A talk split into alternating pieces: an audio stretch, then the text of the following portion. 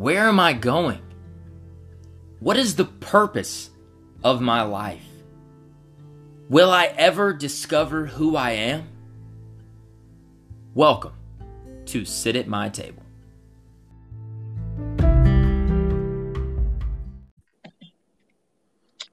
There we go. You on? I'm on. Awesome, man. How's it going? Dude, it's going good. It's going good. Good deal. Good deal. Yeah. Sometimes when I try to uh, send the links, it gets a little crossed over. I usually got to follow up with a text or something, but hey, we're here. I'm glad. Yeah, we're here. We're on time. We're making it happen. There you go. Yep. Yep. So, Phil. All right. So I'm torn. I keep wanting to say Reynolds or Reynolds. How is it pronounced? Uh, like like Ryan Reynolds. Okay, I got it. So Phil Reynolds. Yeah, yeah, he's my he's my cousin. Yeah, not, not, really. Yeah, um, yeah. But uh, but yeah, that's that's that's my name, and um, I don't know. I mean, uh, yeah, I was going to ask you a few questions about like if you had any topics you'd you'd rather me not talk about, or um, uh, no, actually, I mean, I keep it all open for them. Yeah, okay. just wherever wherever we go. I mean, I obviously want to respect your boundaries. So, yeah, you know, if we if we get into something or I ask a question, you're like, uh, I'd rather not. Just feel free. We can change the pace. It's no problem. I just I like to keep it authentic. Uh, I don't really like to script it. It's just, you know, it's. Uh, I mean, the main goal of the podcast is really, I just want to talk to people like yourself about um, you know how you got where you are and uh, lessons you've learned what kind of wisdom you have to offer uh, spiritual insights things you've encountered questions you know it's it's really just kind of discussion. I i look at it more as building a relationship with someone while recording it rather than creating a show if that makes sense. Okay all right well we might get into the deep then so uh, let's do it. awesome. yes, I I never get the, the, okay. I'll tell you the real reason I have this podcast is because whenever I try to wade into the deep with people, I always get shut down and I never get to have the conversation. So I was like, you know what? I'm going to start a podcast where people can come on intentionally to talk about this, and I don't have to corner people at Walmart in the uh, meat department and try to talk to them about philosophy. You know, it makes things easier. Yeah, exactly. Yeah. So, all right let's just start by introducing yourself and telling us like what you do and uh, just kind of you know where you're at that sort of thing okay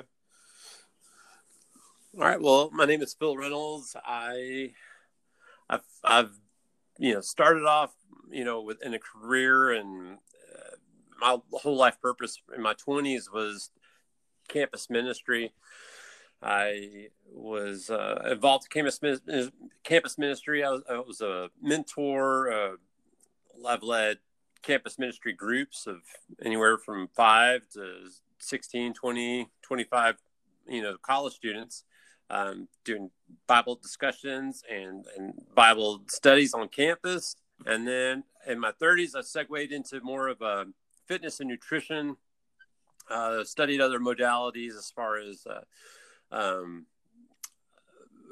like Indian oneness to Reiki to Native American shamanism to you know a lot of different a lot of different uh, wisdom teachings as far as in the power of now and books like uh, Byron Katie's uh, you know love what is. Uh, I was definitely in a pursuit of enlightenment and awakening, and so so now I offer people services of, of course of fitness and nutrition, but also I help them as far as their mindset, is, you know, helping them with their mental mind chatter and that sort of thing. And so I've really kind of come full circle as far as I still help people. That's my, still my mission to help people live better, fuller, more energetic, more powerful lives. But you know, just uh, I mean, that's, that's essentially my life purpose.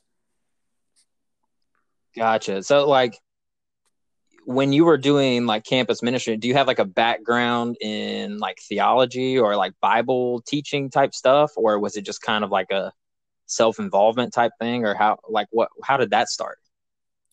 Yeah, I mean, well, it started with you know I was on West Georgia campus, uh, University of West Georgia, and um, and I was in a Bible study there, and then from there I got involved in a, like an international church that had a lot of uh, doctrine about outreach and that sort of thing. And so I moved from Atlanta to Orlando to, well, not necessarily Orlando, but that was where the main church was. And then out to California was where kind of the prime training was.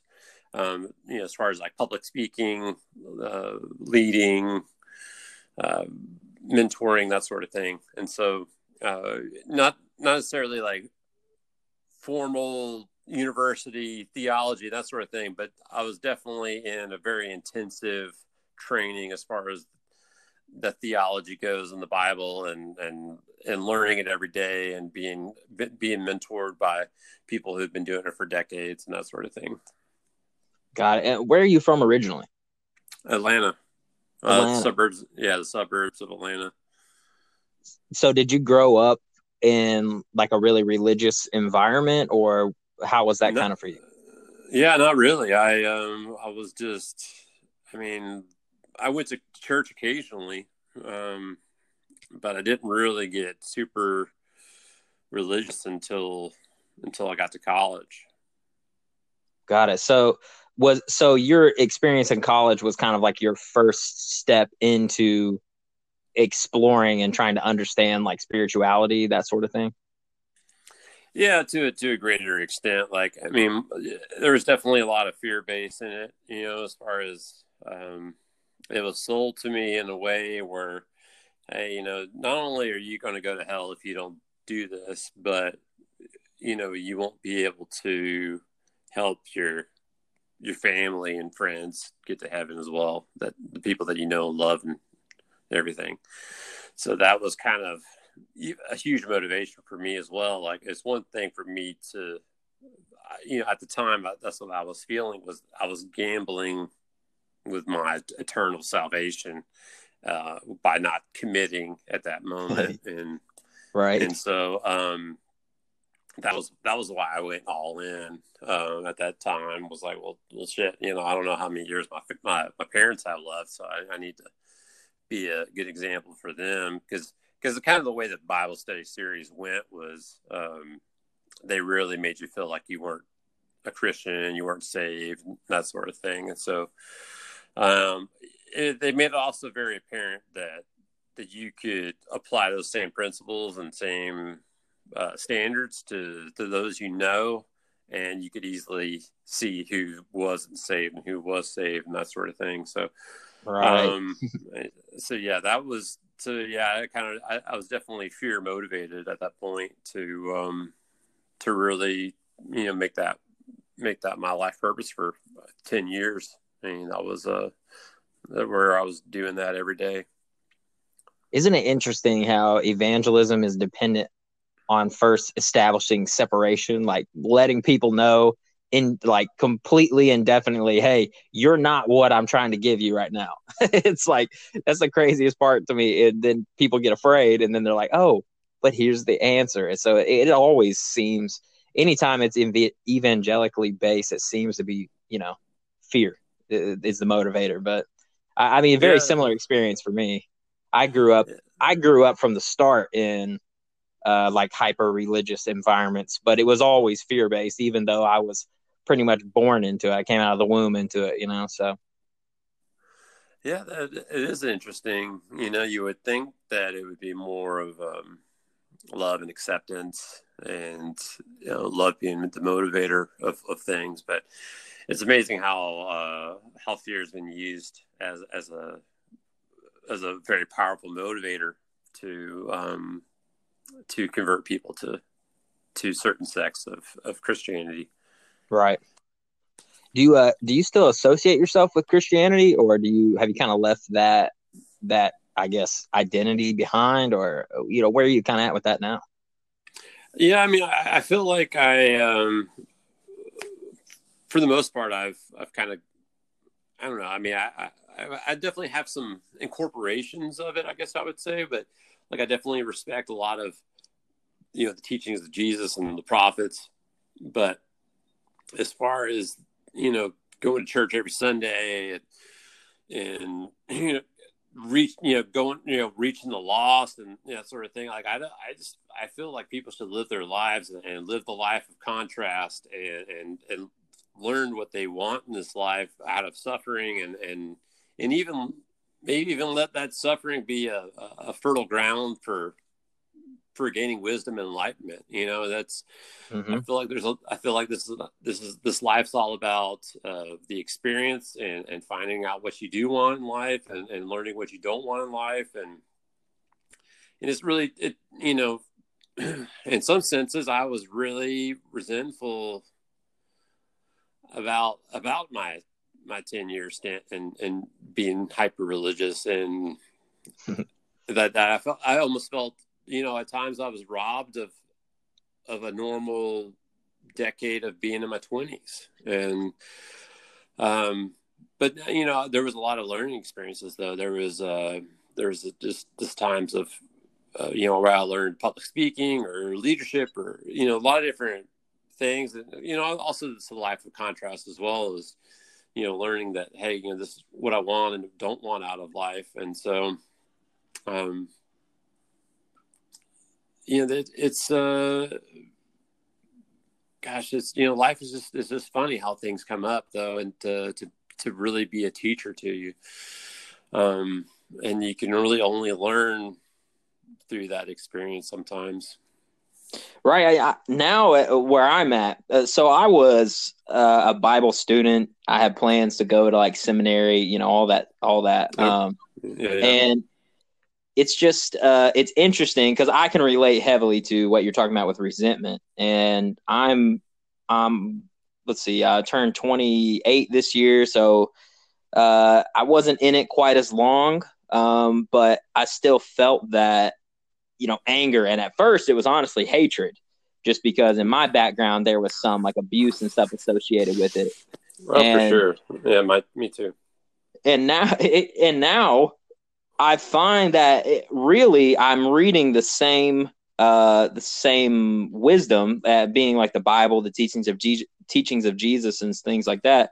But it's my perspective that's changed. I approach it from a, a point of liberation and uh, with a heart of love, rather than this fear of hell and constantly trying to know, okay, how do I not make mistakes? How do I not mess up? How do I, you know, keep myself from eternal damnation? And it's amazing how much the information really changes just by altering that view.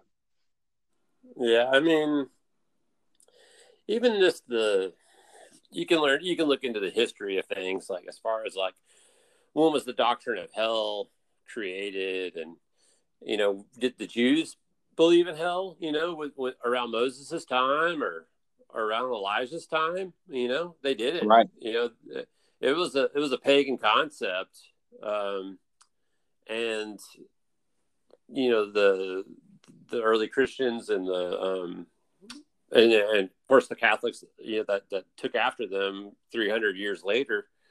Uh, you know, Catholics say you know they were they were around since Peter, but really they were only around 300 AD and after. And um, that, those are all concepts that were, that were taken from other uh, other religions and other uh, you know paganism and stuff. And so you know it, it really turned into a, mode of control. Like, hey, you know, do you want to suffer forever, or do you want to be in bliss and and and happiness forever? And, you know, and they, you know, it, it's it was just a, a mode of control. It was, it was you know not not something what I don't I don't believe that that Jesus really intended.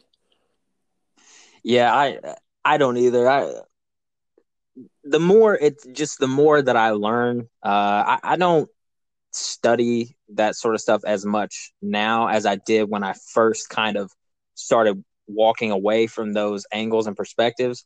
But I continue, you know, periodically just to delve in, refresh my mind and stuff like that. And the more you find or the more you look, the more you find that I mean all of the symbology, everything, it's it's pagan overlay. I mean, all of Catholicism symbols and everything all came from pagan religions. Constantine literally took all the pagan religions and things and meshed it into one and then put the Christ figure at the center and made mm-hmm. essentially the you know a national religion which swept the world and was an excuse for coloniz- colonization. And you know, in, in my humble, unprofessional opinion, but I feel like that's pretty obvious, you know. but well, you know, well for sure. I mean, I mean, like, I mean, that's why you have Christmas and Easter and these sorts of things that they they were never established in text. You know, even right. You know, I've got a book. I've got a book of uh, the early church fathers, their their writings, and you know, these are like Origen and uh, you know, I mean, any, it was like anywhere from like 70 AD to 300 AD from for people who either learn from the apostles or learn from people who learn from the apostles, and their their view of Christianity is, is totally different from modern Christianity. It's um, it's it's very interesting how they believe about certain doctrines as far as like whether it's baptism or to salvation to whether you can uh, leave the church and come back or not you know and there's just there's a lot right. of different doctrines that are just you know very straightforward and those people's minds at that time and it's just very different now. But um but yeah then i i don't know. I i i'm a big fan of uh graham hancock who who believes that you know humanity is we are a, a species of amnesia. We don't know a whole lot about anything past 12,000 years you know like yeah. there right. was a there was a great flood and before that it's like what happened you know and all we know from archaeology is that humans have been around for hundreds of thousands of years and we've we've created society from the ground up let's just say in the past 12,000 years we could have lived we could have we could have created and destroyed our civilization multiple times over in that period of time. Mm-hmm. Yeah, you know what I mean. And so it's like, and then you look at the uh, the the different fossil records as far as like uh, meteor strikes, volcanoes, different things that uh, mini ice ages, ice ages, and things that were our, our human species has dwindled down to thousands from you know I say hundreds of thousands. You know, there could have been more, but let's just say that. You know that you know there's like you know then you got these myths of Atlantis and stuff like those things that I don't I totally believe there's more advanced societies. They don't have to be more advanced than we are now, but there's definitely some evidence of circumnavigation and things way before uh, we we give it we give ourselves credit for. Right. Yeah. That's uh that is it, it does seem to be uh it's and it science is catching up. It, this is the funny thing to me is that science it, it, was like there was this big abandonment of spirituality in like when the modern era took over and industrialization and science and atheism became the big thing and it was all where's the facts where's the facts? But it, now we're finding the facts are beginning to support what spirituality and religions are you know i say religions loosely but you know basically mystic uh, text and esoteric knowledge has been saying for thousands of years. I mean, physics, for one, is starting to really just verify a lot of the logic that we find in Eastern uh, thought, like in Buddhism and uh, Zen, those sorts of things. And I just think it's intriguing. I, I see, I kind of have, uh, a, I'm always trying to look ahead at where humanity's going. And more than like where humanity's going, like where is nature trying to take us? What what is the path of our evolution? Where do we need to be um, in order to sus- continue sustaining life? Because I feel that it's pretty obvious that if we keep the status quo, we're not going to sustain. Uh, it's going to end up imploding. And uh, what I see is really a kind of merging of the sciences and uh, and spirituality and I think psychology has been a great bridge for that because it's it was one of the first fields where they took um, like the scientific procedure and the scientific methods and all those, and they applied them to the human condition and the psyche um, beyond just thought, like philosophy. It's deeper than thought. It's based on behavior and experience.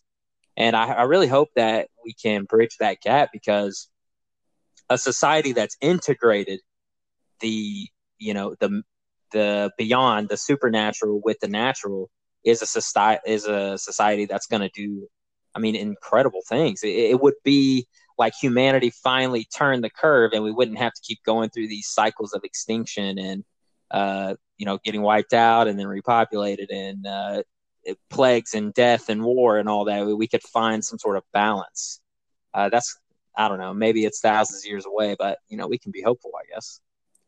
For sure. I mean there's a lot of things i think yeah, we're definitely i'd say within the, next 10 to 20 years there's humanity can go one of two ways.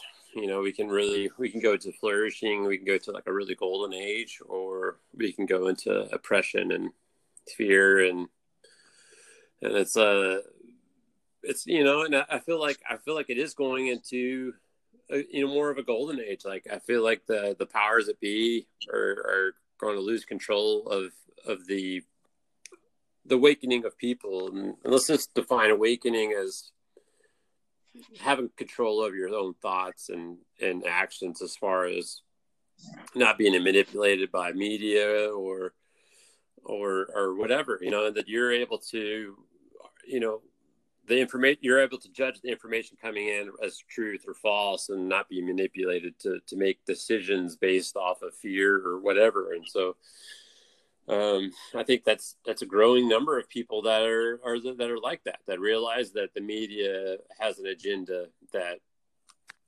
that we can make decisions for ourselves that that we have power not only our vote but in the way we spend our money you know and as far as right you know that's that's really our most powerful vote is, is how we spend our money. And um you know the the corporations that that shouldn't have money you know, if we stop giving them money, then they won't exist anymore, and then and that sort of thing. So, but uh, yes, we yeah, there there's a lot of a lot of decisions you know people have to make as far as like you know where we want to go. And and and I, I do feel like you know there's a lot of conspiracy theories going around right now. And yeah, and, a uh, ton, a ton, and and you know, with, there's a lot of people that feel like they're being validated for decades of of conspiracy theories, and and the thing is, it's like, you know, they, you know, some of them like David Icke or whoever, you know, they talk about, you know, how how things are being set in motion or whatever, but I'm like, you know, that's that's not necessarily the case. It doesn't have to be the case, and you know, he just sees like the the the billionaires who've who've inherited their money from from royalty and genealogies of you know the past couple hundred years or thousands of years or whatever um that they're just remaining in power and that they eventually want to just have you know you ever seen that movie elysium where there's like the uh, yes. the uh the droids that are like humanoid and they're they're policing right. people. I mean, that's essentially what he talks about. I mean, he's and you know those droids are probably running off some kind of 5G technology or, or greater or whatever, and in order to network together like that. But um, you know that, that you know it's like Terminator or whatever. You know, it's like it's a it's a crazy fiction that that you know that could be reality if we we let it, but I know I, I don't know. I have a better, I have a more I'm optimistic uh, view of, of how things will go down. But um, right, and I, and I think I think there's a lot a lot of a lot of different things that are coming out about that as far as like you know power of now to uh, a lot of different teachings to um, even plant medicines being a, a huge uh, help for people to to wake up and and see the right you know what's going on yeah there's a what I see in the conspiracy theories, and it, when I look at it, I, I, try to look at you know what's driving the behavior, and I feel that what's really occurring are, are people are becoming aware. They just don't all the way know what they're becoming aware of, mm-hmm. and so they point fingers and they say, "Oh, it's this and this and this and this," but they don't. They're not really grasping that. Um, it, I, I, feel like it's going to take a while and maybe a lot more uh, ayahuasca and mushrooms for people to start to realize that they control their perceptions and these big conspiracy theories. Yeah, there may be like rich elites that oppress people and these things are true, but you know, every advancement, every step we take as a society, Descartes, Rene Descartes, he's he's one of my favorite uh, philosophers, and he said that he who is capable of the greatest vice is also capable of the greatest virtue. Mm. And so all these fears that people have of, you know, AI and machines and advancement and whatever, it, it's just as likely that they become our greatest assets and help us balance uh, the world. They can process data and information at rates that we couldn't even fathom as humans. Yeah. And there are a lot of areas that that could be valuable. And what people don't, I feel that people have too long uh, put their own power in the hands of somebody else, whether that be through religious influence and the uh, influence of uh, the church and Catholicism or politics. And we're not we're not comprehending the fact that look, these tools are in our hands. Like right now, I'm recording a podcast on a cell phone. Someone somewhere is recording something they shouldn't be on a cell phone. Guess who decides that? Me, the individual. Right. And the more we take responsibility for ourselves and our actions, uh, the the greater likelihood we have of creating the world that we want.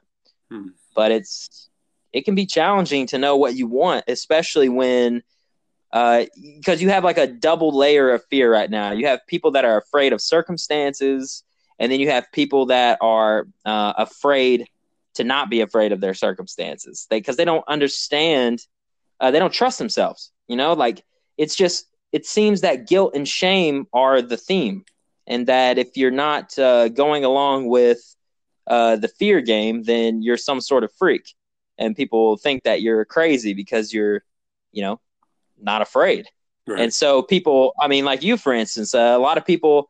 I don't know. Maybe you were met with great support and stuff, but when you venture out on your own, uh, especially into like a health and wellness community, something like that, a lot of people are just gonna call you kooky. I mean, it's just yeah. they judge it. You know, they don't understand it. It's how when I first got into psychedelics, uh, at first it was definitely just seeking a thrill.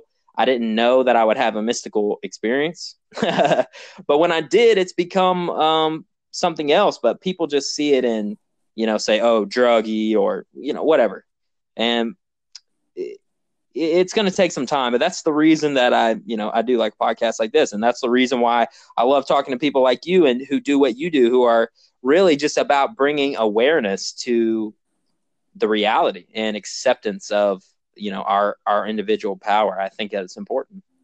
Well for sure. I mean like there's a lot of there's a lot of disinformation out there you know as far as like you know even how to to navigate your own mind you know as far as you know should you should you judge your thoughts or should you you know do you identify with your own mind and your own thinking? Can you judge your own thoughts? And as far as like you know to the person who's not knowing what i'm talking about here i'm just saying like can you shut off your thinking? You know do you incessantly have to think all the time? Or can you just sit in meditation or sit with your breath and just quiet your mind and feel the peace that, that is there? Or do you feel the incessant need of rehashing dialogue with a loved one or a friend or a coworker or whatever and just replay that scenario over and over again until you're just really pissed off at them or you know there's just so much that that we've done and we've we, we've copied from our parents or or people in our lives and and we don't have to be like that you know? I mean i think that's uh and then another thing is i see in health and fitness for example is you know there's a lot of low fat low calorie diets that have been pushed for decades and it's like that stuff has been not only uh, been ineffective but but in a lot of cases it's been detrimental to people's health. I mean you know there's like healthy fats and we've really villainized fat as a whole instead of you know making it something like hey you know this is this is a, an important part of our biology for our creating hormones to energy to you know fueling our brain to even building blocks for our brain.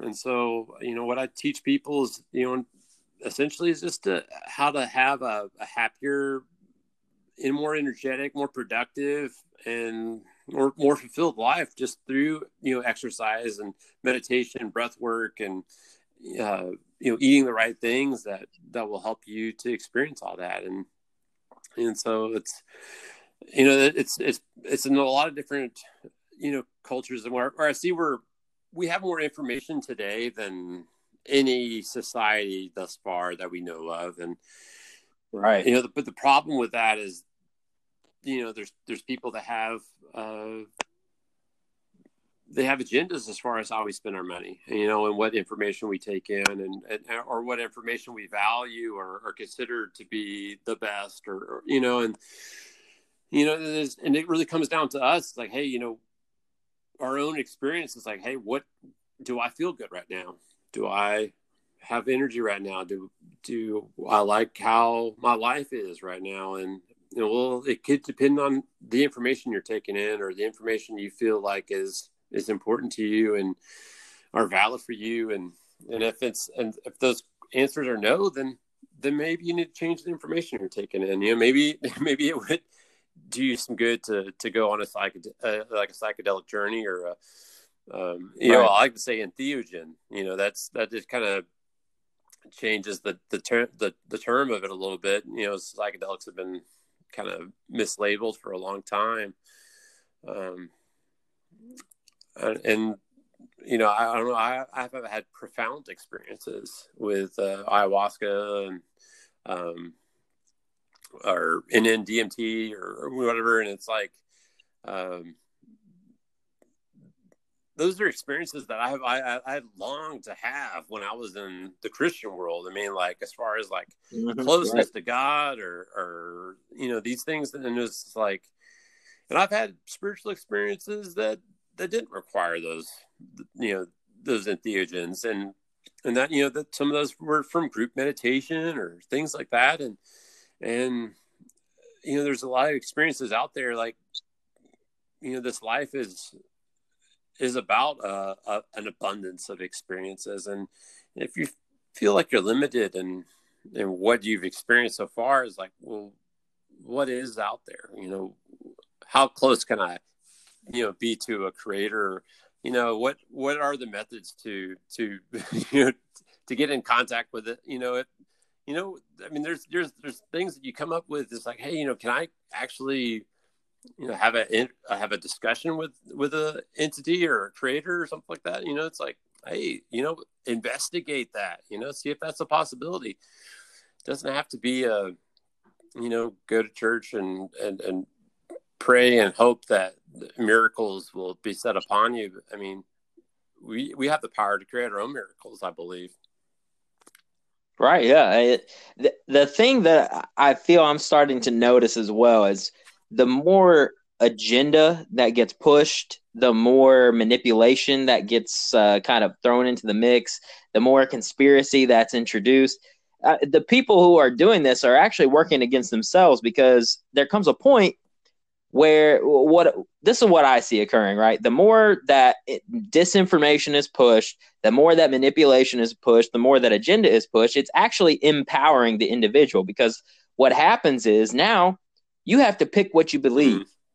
Used to, it was you were told what to believe, but now they're trying to manipulate to such an extent that they literally, I mean, feed you ads on Facebook based on your individual search right, history. Right. And what it's what it's actually creating options.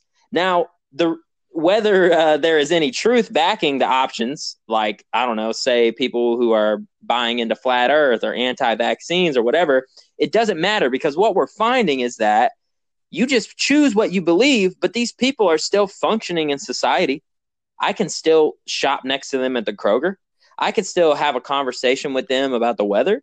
They can still live their lives no matter what they uh, no matter what conspiracy they choose to believe or whatever it's it's actually empowering people and giving people the strength to take responsibility for their lives and i've never seen people do so much research in my life it's refreshing yeah now maybe the things they believe i don't agree with but at the end of the day it's bringing a greater reality uh, to the table and that's that knowledge really doesn't exist apart from the experience and that you can know all these conspiracies or all this information but really life comes down to your everyday living you know your what you're experiencing in this moment. You can know how the earth came into existence or you can theorize it but it honestly has nothing to do with today. True uh, alan watts he I, I, i'm sure you've heard of alan watts but he's famous for saying, you know, the wake of the ship doesn't control the ship. Mm. You know, it's what's behind it, but it doesn't push the ship forward. And uh, I, I think that uh, the powers that be, whether it's some grand conspiracy as people think, or if it's just individuals being asshats, either way, Yeah. you know, it's uh, we're the universe has taken control, and uh, we're gonna work it out. Uh, I just my goal is just to keep bringing that awareness because the more people are empowered, the more we'll find, hey, you know what? Honestly, you can believe whatever you want. Liberty is is the the key to life, the the freedom to flow. Uh, in uh, you know the movie Good Will Oh, Hunting. yeah. Uh, one of my favorite scenes is when he's in the courtroom and uh, he says, "Liberty is the soul's right to Mm. breathe. Without liberty, man is a syncope." Okay. And I didn't know what syncope was for the longest time, and I finally learned that it means to be incomplete. Huh. And without liberty, man is incomplete. Okay. We uh we can stack up all the knowledge we want, but if we're forced to walk some sort of straight line, you know, we're we're never going to be complete because our experience is what makes us whole. It I mean, we're not separate Hmm. from it. And I honestly think it's a beautiful thing. But it's chaos, but Nietzsche says chaos gives birth to a dancing star, and I, I honestly I believe that. But you know, Hmm. just my personal perspective. Yeah, I believe that. You know, I, I'm with you. I believe that people should have the freedom to believe whatever they want to believe, no matter how crazy or, or whatever it is. You know, and have the, the freedom of speech to be able to, to, you know, talk about it. You know, I mean, that's, I think that's one of the crazy things about the whole David Icke thing is, is that uh, his his video's been been getting taken down. You know, and, and you know whether it was on the Mhm. London Real Right. or whatever, and, and it's like I think he should have the the freedom to be able to express those ideas. You know, whether you know whether they're crazy or whether they're on point or whatever it is. You know, and and uh, you know it's like you know you have some people that are like there's no such thing as hate speech and like people get upset about that. It's like well it's not that people can't say hateful things but who determines the spectrum of what should be said and what shouldn't be said? And and you know and if it's in the if it's in the power of the government to determine those things then that's that's a lot of power to to to give an entity the to tell us what we can and can't say you know because there's some countries you know Right. whether canada or uk or whatever they they are limited by what they can say and and you wouldn't think you would Right, you wouldn't yeah. think that such you know a place like canada you know would be able to would have have have, have things that you, you literally can't say without repercussions you know and Right. um, but so it's like, I mean, but I think that, you know, over the past, let's say 2000 years, we've really been getting better and better at uh, structuring society and, and, and people together and, these sorts of things. And I think there could be a, a, a new society that, that could meet the needs of the people that we could we could have the freedom of thought and freedom of speech and freedom of religion and all these different freedoms and and, and function harmoniously amongst ourselves and and things. But uh you know that it's, a work in progress you know and um yeah I do I do feel like the United States has have has a lot of breakthroughs and in, in that arena? But you know the United States may not be the end all be all to to that you know as far as as as those Right. things go but and you know maybe some island nation somewhere will, will you know create some kind of society that's just you know high tech and and utopian or whatever but um you know it's a but i mean i gosh i mean i, I see these movies like ghost in the shell you, have you seen that one with a uh, scarlett johansson and oh, I haven't man, seen it. it's uh people talk about the acceleration of technology and everything and, and it's just i don't know what the year is in that that movie but the way i was watching it was like man i could see all these technologies happening in my lifetime You know, if I if I say I live Right. to be ninety or whatever, like there's a lot of uh a lot, a lot of interesting technologies. Even if like AI gains the intelligence of like all the minds in the world combined, it would be able to do things like rewrite the English language to optimize it for our vocal cords and and allow us to have word, words that are uh you know that that we don't normally use in the English language as far as like sounds and and and syllables and different things like that. And you know we can we could com- communicate more bits of information per second than we normally would in standard English.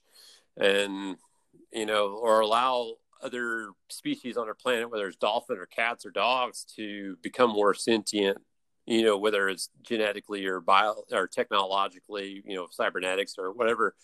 I'm like there's there's a lot of a lot of crazy things that can happen in the next 30 50 years or whatever you know? And so but uh i feel like as long as we stay grounded in you know just like have, having peace and having you know having peace within our own minds you know as far as like our own thoughts and, and not giving into anger and rage for, for you know out of misunderstanding or whatever it is it's like i feel like we'll do we'll be fine you know and then as long as that that mindset kind of gets you know permeated through the through the humanity you know Right. like, I mean like the Yeah. uh, the thousand monkey uh is it theory or experiment. I don't know but have you have you heard about that? Uh, is it the one where they put the bananas in there? And it was like yeah it was something like sweet potatoes or something. And there's like the there's like these monkeys Yeah. on one island and like one of the monkeys started washing the potato before they were eating it. And, and she taught it to the other monkeys. And then all the monkeys on that island started washing their potatoes before they eat they ate them and then and then Oh, right. on other islands that weren't even connected to them simultaneously all started washing the potatoes before they ate them uh, Yeah, well, I mean, Carl Jung talked extensively about the collective subconscious and how there he he talked about how there are moments in history where the same inner information erupts across the globe in the psyche just of he called it he calls it the subconscious, but it's essentially all beings' connection to Hmm. life, and it it's like a pool. Nikolai Tesla also talked about it. He said there's a a place where you can access the knowledge of the universe that it is knowledge itself and you can encounter it and learn it he he credited for all of his he credited this source for all of his you know crazy inventions and the leaps that he made in technology and things and i feel like we see that played out a lot. We see eruptions in thought i don't know in techno i don't know like social media for instance. Like one came on and then it was like all of a sudden everyone has social media and everyone wants to started creating a social media and then or like you had the classic battle between Microsoft and Apple. These two geniuses and Bill Gates and Steve Jobs they had the same vision but they created it in very different ways and they took very different shapes you know it's uh we seem to have that played out and you know I I've, I've been trying to just look at not just history but the present moment and human behavior. And I'm I feel that the real plague that humanity is undergoing is we seem to simultaneously believe that we are a part of nature and fit into it and also that we surpass it and it creates this difficulty in finding where we fit into the ecosystem like any species that survives uh, has longevity in their survival is a is a species that has you know carved out a spot for themselves uh, in regards to like the ecosystem. So you know biodiversity is a huge part of success, but you know you it's like humanity we keep contradicting ourselves. We can't find where we fit in nature, so we try to surpass nature, uh, which leads us to destroy it, and then we find ourselves suffering because of it. And i'm just curious like where are we going to find when are we going to accept or find our place? You know like where do we fit into this niche? You know we seem to want to conquer it all like uh objectively conquer. No just we want to control everything, but it seems to be taking us in a direction that's unhealthy.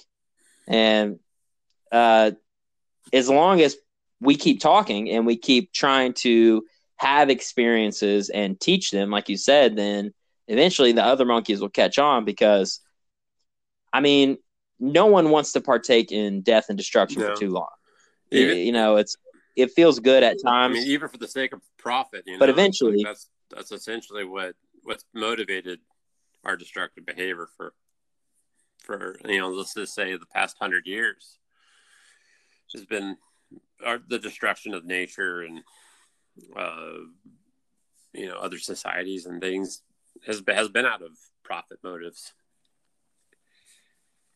but there seems there's like a profit the idea of profit creates like this illusion that we can stockpile yeah but you as long as you're trying to stockpile it's, it's speaking of our uh, both of our connection to the bible mm-hmm. like in our histories uh, one of my one of my favorite stories is how uh, when the manna would fall yeah. from heaven and god was like hey don't take any more than you need for today yeah, yeah. you know it's like it, that really if you if you look at the wisdom in that and you apply it to our society you see the root of why we can't live at peace.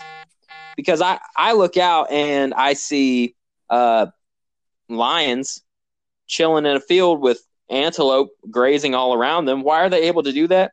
Because the lion only eats when it's hungry. You know it only attacks the animals when it needs it. And when it's time it goes out it kills something. Sure it's violent it takes it doesn't stockpile. It doesn't kill a whole herd and freeze it. You know what I mean? It's uh it's it's our own fear that is creating the lack of peace that we find in the world because we believe in this lie called mm. scarcity. And literally nowhere, nowhere on earth do we see in the natural world true scarcity. What what the environment can sustain, it sustains. What can't be sustained, it it dies off and we keep trying to have an unlimited sustainment and it's just mm. never going to happen. We're we're fighting something that's inevitable and if we would you know increase our awareness and learn to accept that i feel we might be able to find peace but you know it's greed. Greed is a greed is a monster. It's hard to overcome it too because it's fear based yeah, so I guess fear technically yeah, it's fear based. It's it's unconsciousness. It's you know, there's no there's no awareness in it as far as you're just operating.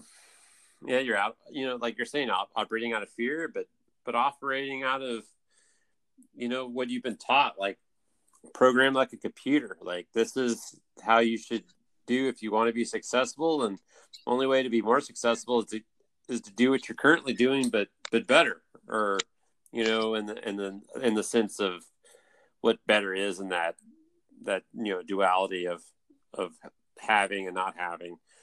Um, right. But you know, it's you know, like you said, like if we were just able to think more along the lines of sustainability and whether you know how, how do we want the you know what kind of legacy do we want to have for for our the next generations you know it's and i think there is uh i think there is change coming just from even the the younger generations i you know as far as like what they value and and and not and they, as far as like shaking up what what what we you know or or the or the previous generations have valued you know it's like well maybe that's not as, as important you know i like this tiny house movement of of of minimalism and stuff like that you know it's like, yeah.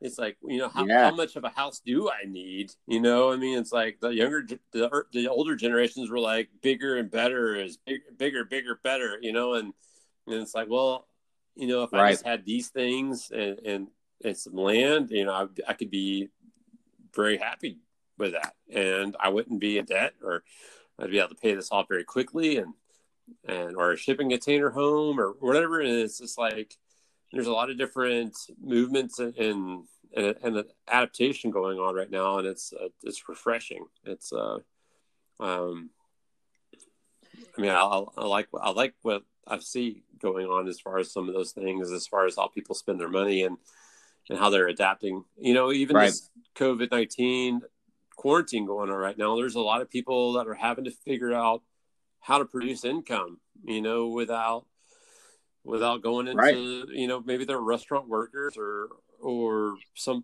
you know an un you know you know quote unquote unessential worker you know that that's essentially lost their job during this time and they're offered a twelve hundred dollar um you know stimulus check to to like to shut them up but it's like there's a lot of there's a lot of uncertainty around right now. And I, and I just hope people aren't going to like illegal means of making money. And I hope they're be more you know ha- in, you know using their their personal genius to to figure out ways to make money instead of um, some of the other methods that, that people have used in the past. But um, you know that and and i think this is going to be end up being something that's that's really great for for humanity as a whole.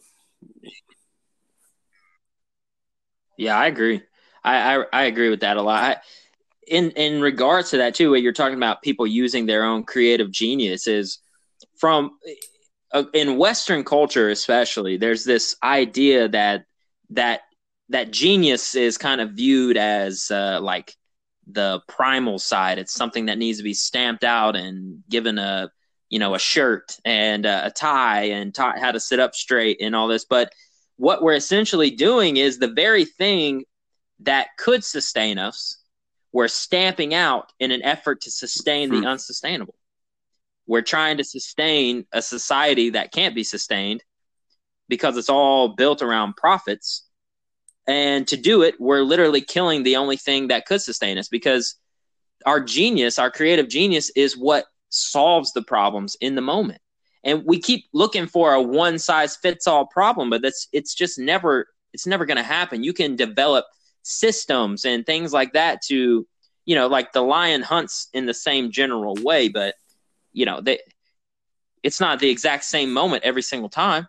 You know, it's we can't think that just doing one action over and over and over is going to create sustainability. Like repetition is not sustainability. It's not the same thing. Um, we have to be ready to constantly grow and make changes. Like, and I think that's one thing that people are realizing with the whole uh, coronavirus thing is that, you know, we we're going to have to adapt. There are new things, new problems that are going to show their faces as as we venture. I don't know throughout life. There's going to be yeah. new problems. Uh, we we have vaccines. We've stamped out how many diseases, but guess what? Now there's a new one. Now we need a new vaccine, and we're not going to be able to create the, create those things by telling kids to sit still in a chair and put on a suit. In fact, it's, it's the people who never fit into that culture who end up changing society mm-hmm. for the better. I mean, the ones who just never clicked and never found the robotic self, as I call it. Uh, you know, like they're the ones who always make a difference. And if we would accept that and really look at this, is uh, Damien Gover from uh, Peaceful Mountain Way. He, uh, I chat with him a lot, and he recently we were talking about what awareness is, and it's like you said, it's just this general unconsciousness and not not accepting the reality that hey, this very thing that you're trying to kill is what we need mm. to save us. I mean, we have all all of the money in the world and all of Western medicine, and yet people are turning to the very uh, uh, nations and tribes that we tried to. I, I say we proverbially tried to wipe off the face of the planet and yet it's their culture and their teachings that are are you know reintroducing mm. us to life and it seems to be that it's coming through us finding our connection in yeah. nature again uh, it's it, it's uh, i don't know it's uncanny you know when you look at the the symbolism of it the the thing that destroyed uh, the native peoples uh, you know in south america north america those places uh, they couldn't pierce the armor of the Spaniards, right? So in Western culture, they took took natural elements and things and mixed them and created something they were seeking permanence. You know, they created bronze and steel, and uh, that metaphor just plays out that the more you feed into those things, the more you essentially are going to kill and choke off your connection to nature. There has to be a balance. You know, like the axe head is great if it's made out of steel, but you know, you start building everything out of steel and cutting down trees so you can do it, and what are you left with? We're not right. going to be able to breathe. You know, it's uh polarity. I think is is one of our big enemies. It's uh balance is is harder than picking a side. And if we could become more aware of that, that there is no overarching objective answer, you know, that it is constantly changing and we are constantly growing and we're constantly evolving. Like the sooner we can become aware of that and accept it, uh, the faster we're going to be able to heal. But uh, so in your uh, with your business, I just want I want to give you the opportunity to talk about kind of more about what you do if you want, and just kind of you know the stuff that you've been kind of promoting or you know lessons you've been learning or sharing or anything like that. Do you have anything like I mean, that? Absolutely. I mean, um, you know, right now we're you know a lot of us. I mean, at, at the time of this recording, we're stuck in quarantine or what have you, and some of us may have lost our jobs or our income is impaired or whatever and and maybe battling depression or you know various things and so i was just trying to like figure out you know what, what can i do as so as someone who's experienced what i've experienced and and and wants and and the purpose of helping others you know and so like i ended up making something that was like a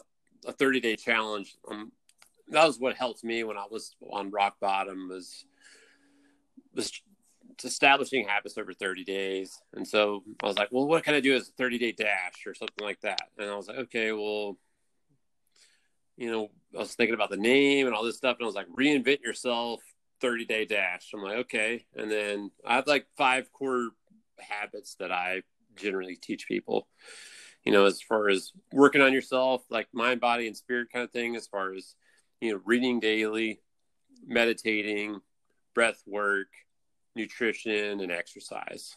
You know, and if you get some sunlight or that sort of thing, mm-hmm. those are important too. But, um, and so yeah, I have I do like a 30 day dash. Um, it's like it's 97 bucks and 29 dollars and 10 cents goes to COVID relief right now. And and it, and if you refer people, you know, okay. you, I, am giving people referral commissions of forty percent. You know, thirty eight dollars eighty cents. I mean, that's you know, that helps people to you know maybe pay their bills or whatever. And I was just like thinking about you know, giving to the charity of what's going on right now, and also to help help people with their income. And so, um, and so and that's just like if and people want to access that or, or, or check that out, it's bit.ly slash COVID 30 and then hyphen day dash. And that's so yeah, it's like bit.ly slash or like or forward slash, you know, COVID three zero hyphen. Yeah, yeah I can like link it. I'll get you to, but know, then yeah, I'll get you to send it to me. I'll make sure I put it in where people can like read yeah, it or click on it so, or yeah, something like that. About too. that as far as like you know what can help people because I mean this this quarantine is not going to last forever, right? And if you can establish some habits that are going to help you be happier, help you to live a live a better life, as far as like knowing how to deal with your you know with with you know whether it's depression or or just like general like unhappiness or whatever it is, you know, or you just want to feel better, feel more energetic or whatever it is. So, you know, having a daily breath work meditation, you know, there was Wim Hof, and I mean, I'm a huge fan of Wim Hof um, and then you know exercise as far as like it balances your neurotransmitters. You know, you know one of my favorite uh, authors, Dr. Ratey. You know, he did like a, a lot of different studies with kids as far as like exercise goes, and he found that you know it's like exercise is like a little bit of Prozac and a little bit of Ritalin.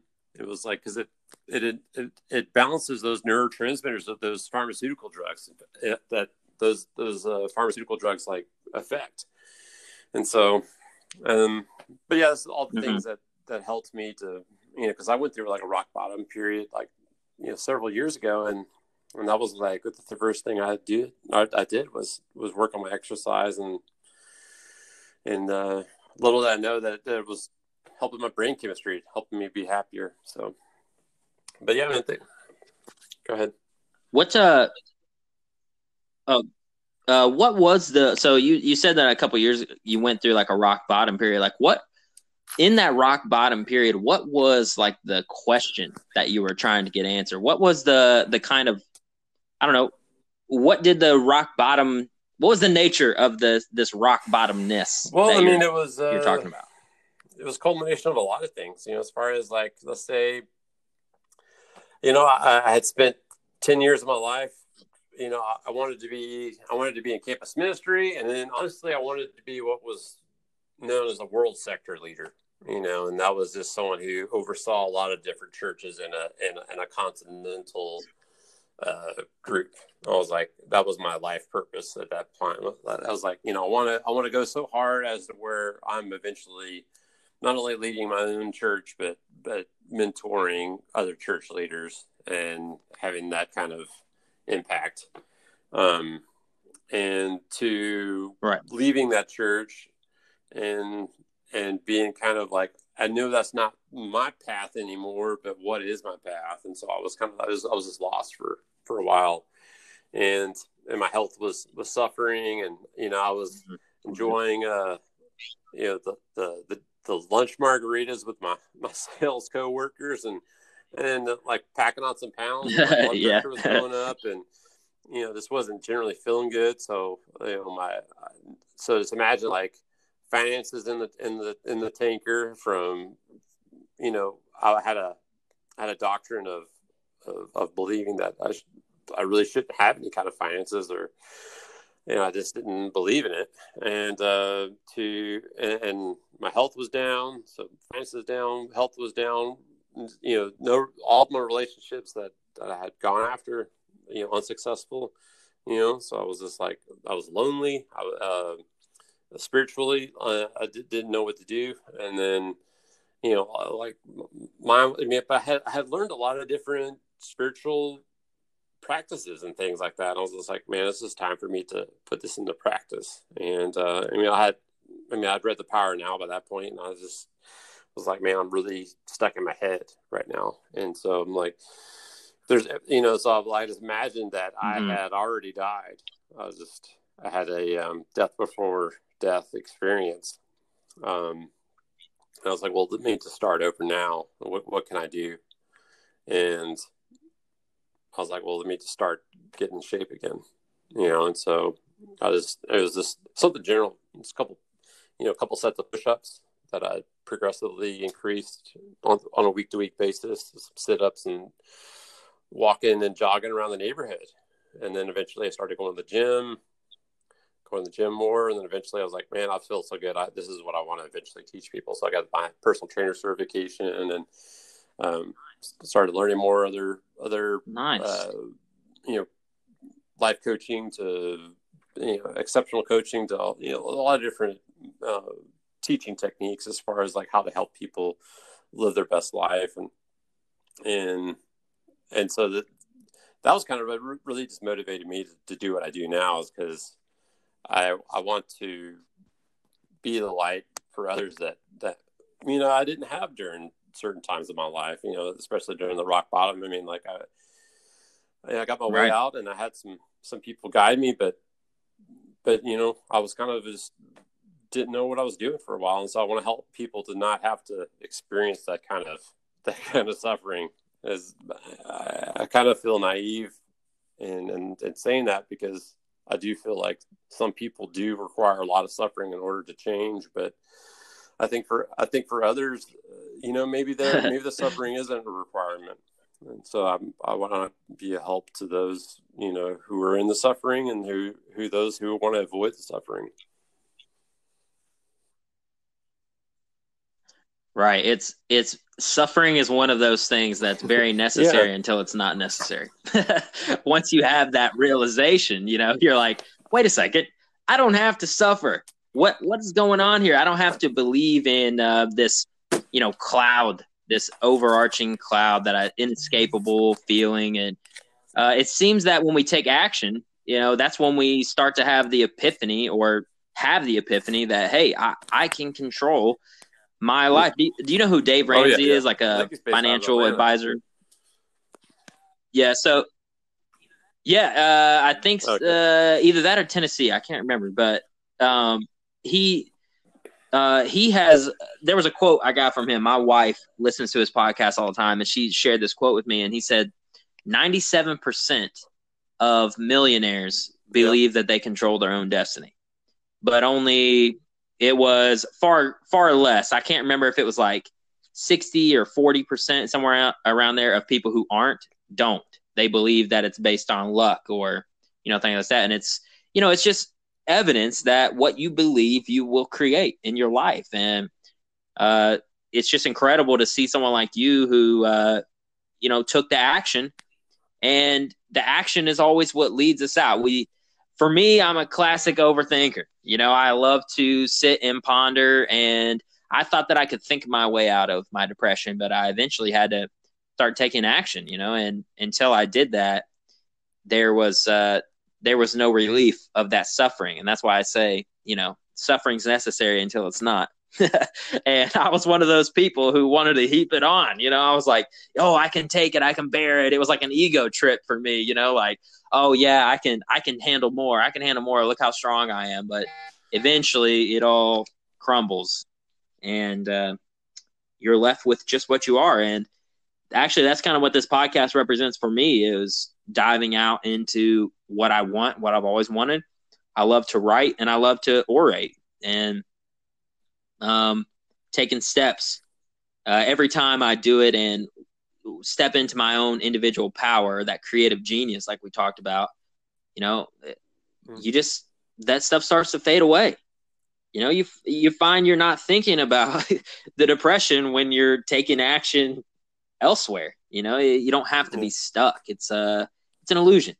You know, and of course, you know everyone has their opinions, but uh, my life has given me the evidence.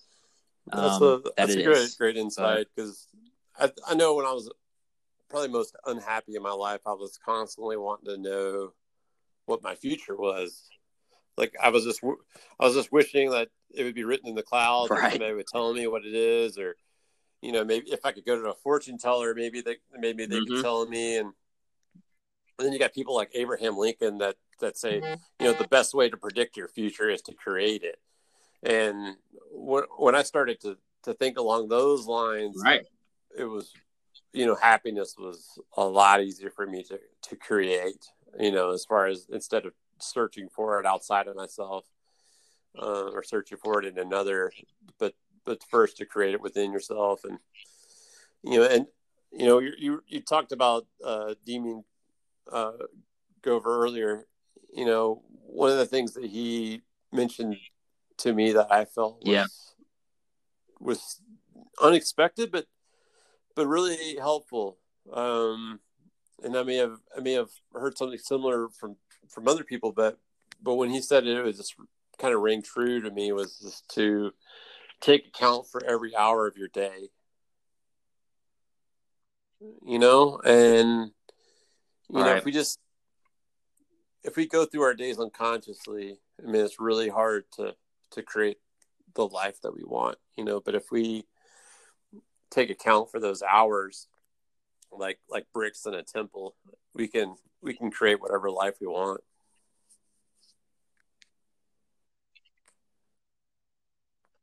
Yeah, it's.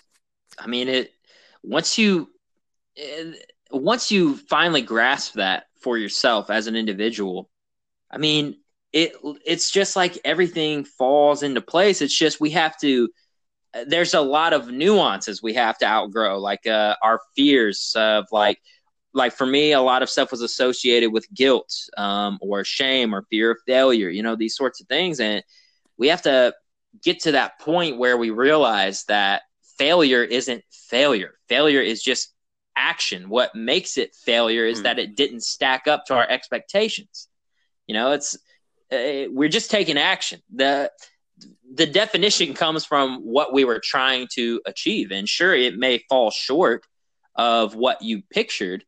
Um, but the more action you take, the more aware you become of what you're actually capable of. And uh, I had a, a, problem. My awareness was uh, I had a real issue um, because I was always I was labeled like gifted and talented, like as a kid in school, and I thought that I was stupid if I had to study, and so I had no real bearing on what my true capabilities were because I wouldn't study because I was afraid that meant that I was less intelligent or that I wasn't capable. And, you know, I had to eventually get over those things and, and accept myself uh, that, look, you have to do what you have to do. Just because you're not doing it doesn't mean that it's not, you know, the way it is. Uh, I can deny all day that it's raining or I can say it's not just because I'm sitting inside, but it doesn't change the fact that it's raining, you know? And what you find is that when you step into your power, it's like that power was always there. You just were never aware of it, you know? And, you know, that freedom was always there. Uh, that peace was always there. But so long as you keep trying to find problems, you're going to find problems, you know? So long as you keep judging, mm. everything is going to fall short always uh, because there's always something you can see, always something you can find that doesn't stack up, that doesn't measure up, that uh, because our imaginations uh, aren't always grounded, you know, and that's the beauty of being human, but that's also the struggle. And if we can learn to balance that, then you know the logos. That's that's what kind of set it free for me is uh, the divine word in action, the plan, the thought in motion. That's that's what we are, like the word made flesh, and if we can find the secret of that in in our lives like with you finding it with exercise with me writing and podcasting i just i hope that anyone listening to this can find that for themselves and understand that you know there is no failure. There's only action. You're the one who defines failure and success. Like society will try to do it parents will try to do it friends will try to do it but it's an illusion all there is is doing and not doing no like try. the great yoda says right right. Yep. Yeah. Yeah. Well, Phil, it's been great talking. Uh, what's uh, what's your final word? What do you want to leave the people with? The uh, the old Demian Grover uh, Grover quote uh, quote is this if I could talk properly. Um, is this to uh, you know take account of every hour of your day? I mean, uh, you know, if you and then also, gosh, I've been I've been delving into Abraham Hicks recently, and uh, whether it's the vortex or, or, or money, the law of attraction, and and it, she just talks about you know the the feeling you have on on mm-hmm. a you know like your thoughts, you know, can be reflected in, in, in the emotions and the feeling you, you have on the day to day basis, hour by hour basis. Like if you're feeling good, then you're thinking good things. You're on the right path. You are in the vortex. You're you're you're doing what you're supposed to be doing. If you're feeling bad, or if you're feeling down, or if you're feeling uh, numb, or or or whatever negative or even neutral uh, emotions, you know, take stock of that and and just think, what can I do to to change those things?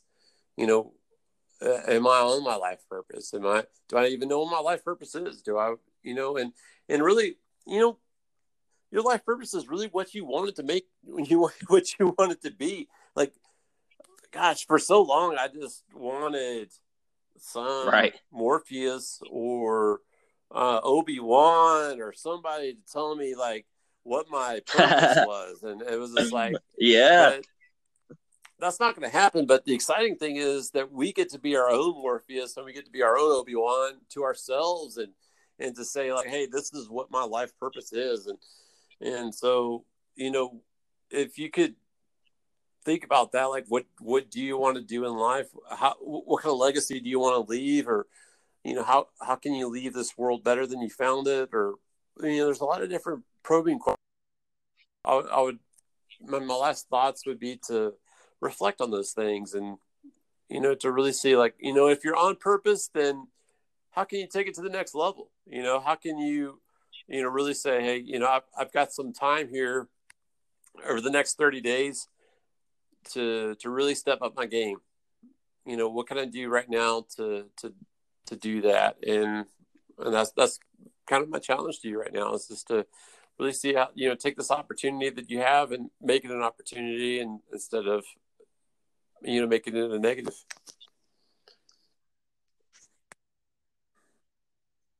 Right.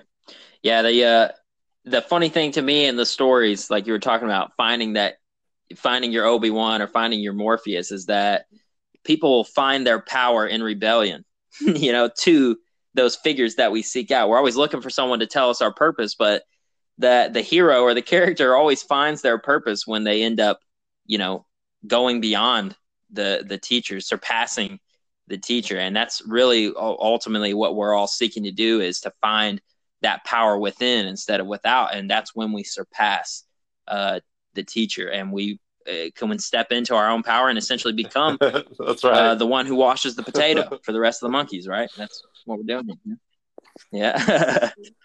All right, Phil. Well, it's been great. I'm so glad we got to talk. I uh, I hope that we get to see each other again at uh, Peaceful Mountain Way, or if not, uh, in some capacity. Dude, but it's been a pleasure. Um, it's been great and, having you on. I appreciate you. I definitely look forward to talking again, man.